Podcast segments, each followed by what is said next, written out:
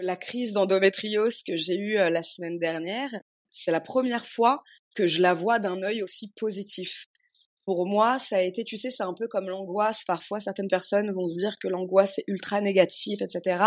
Alors que pour moi, l'angoisse, c'est ce que je te disais un peu, euh, un peu plus tôt. L'angoisse, c'est un sentiment qui va te montrer les émotions que tu refoules en toi et ce qui mmh. a besoin d'être mis en lumière, ce qui a besoin de remonter à la surface. Et si on fait pas le travail nécessaire, ça peut se transformer sur le long terme justement en maladie chronique. Donc mmh. Quand on prend un peu de recul, l'angoisse, c'est finalement un sentiment qui nous veut du bien. Et c'est un peu ce que j'ai ressenti la semaine dernière quand j'ai eu cette crise d'angoisse, cette crise de euh, d'endométriose. C'est-à-dire que euh, c'est un peu comme si l'endo venait me montrer que j'avais besoin de me reposer j'avais besoin d'un emploi du temps un peu plus adapté à euh, à ce que je ressens, à ma condition physique, etc. J'avais besoin de me donner encore plus d'amour, etc. Et euh, et voilà parce que c'est vrai que depuis que je suis à Toulouse, des crises d'endo, j'en ai quasiment plus faites quoi, puisque le soleil, le soleil me guérit euh, littéralement littéralement. Mmh. D'ailleurs, je conseille aux personnes qui écoutent ce podcast et qui sont atteintes d'endométriose, on peut même acheter des appareils de photothérapie euh, chez Nature et Découverte.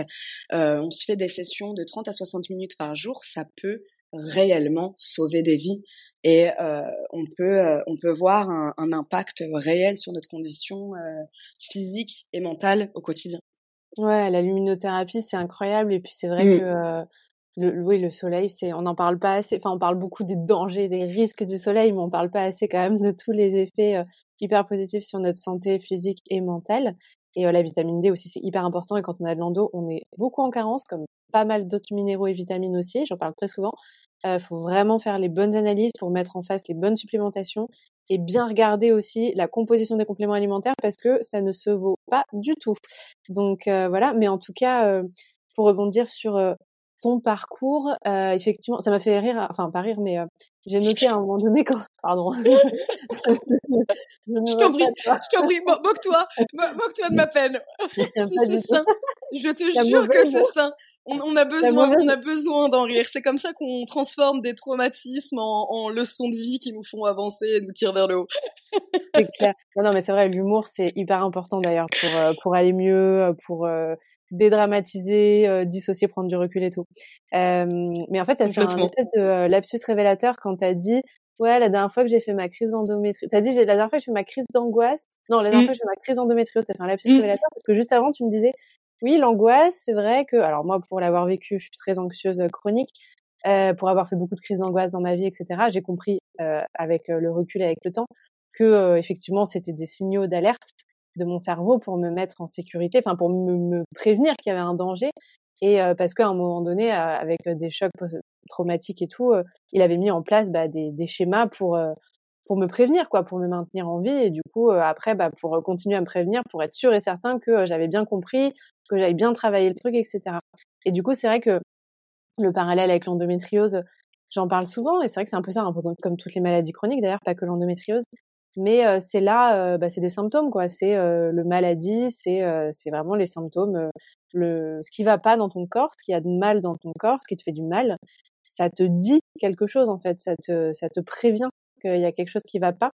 Et, et je pense vraiment effectivement que alors on n'a pas le droit de le dire, tu vois. Tu parles beaucoup de guérison et c'est un mot que j'adore, mais c'est vrai que moi je l'emploie jamais parce que j'ai pas le droit. Enfin, c'est hyper connoté négativement et encore plus quand moi euh, bah, j'ai euh, une entreprise, Lab de Lando, que je parle d'endométriose et tout, je vais faire hyper attention à tout ce que je dis par rapport à ça.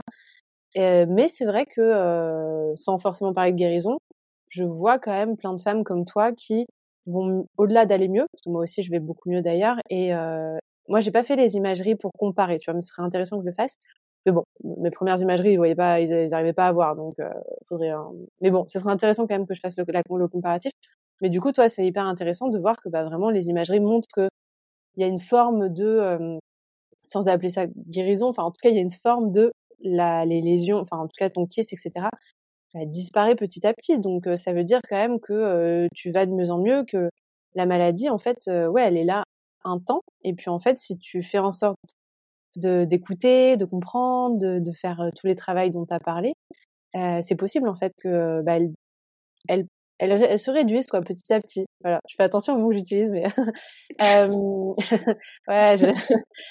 non mais c'est grave surveillé. Hein. Dès que tu crées une entreprise dans la santé, c'est un truc de fou. Comme faire attention à tout ce que tu dis, c'est chiant, mais voilà.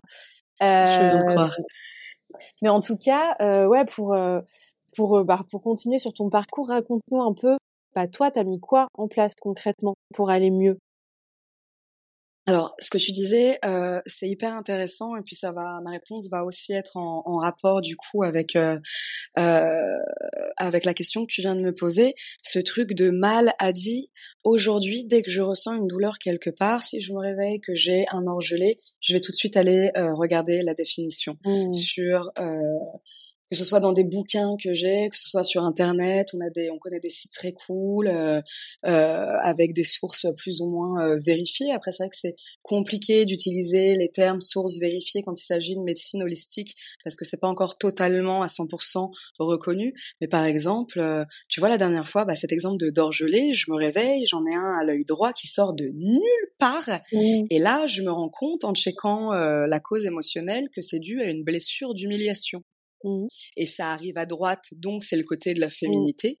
Et ça arrive au moment où je prends la décision de ne plus parenter ma mère, d'entretenir un rapport avec elle qui soit sain, qui soit équilibré et qui soit réciproque en termes d'énergie, etc. Donc c'est vrai que c'est super, super intéressant. À partir du moment où j'ai lu ça, j'ai fait le nécessaire derrière, donc j'ai plus du tout le même rapport à mon corps. Aujourd'hui, je vais m'allonger. Donc moi, je fais aussi des soins euh, énergétiques. Mmh. Aujourd'hui, je vais m'allonger, je vais me faire un soin énergétique. C'est quelque chose euh, euh qui est euh, qui est de famille. Ma sœur, ma grande sœur le, le, fait. Elle est aussi naturopathe. Elle est en train d'ouvrir un, un cabinet à Marseille.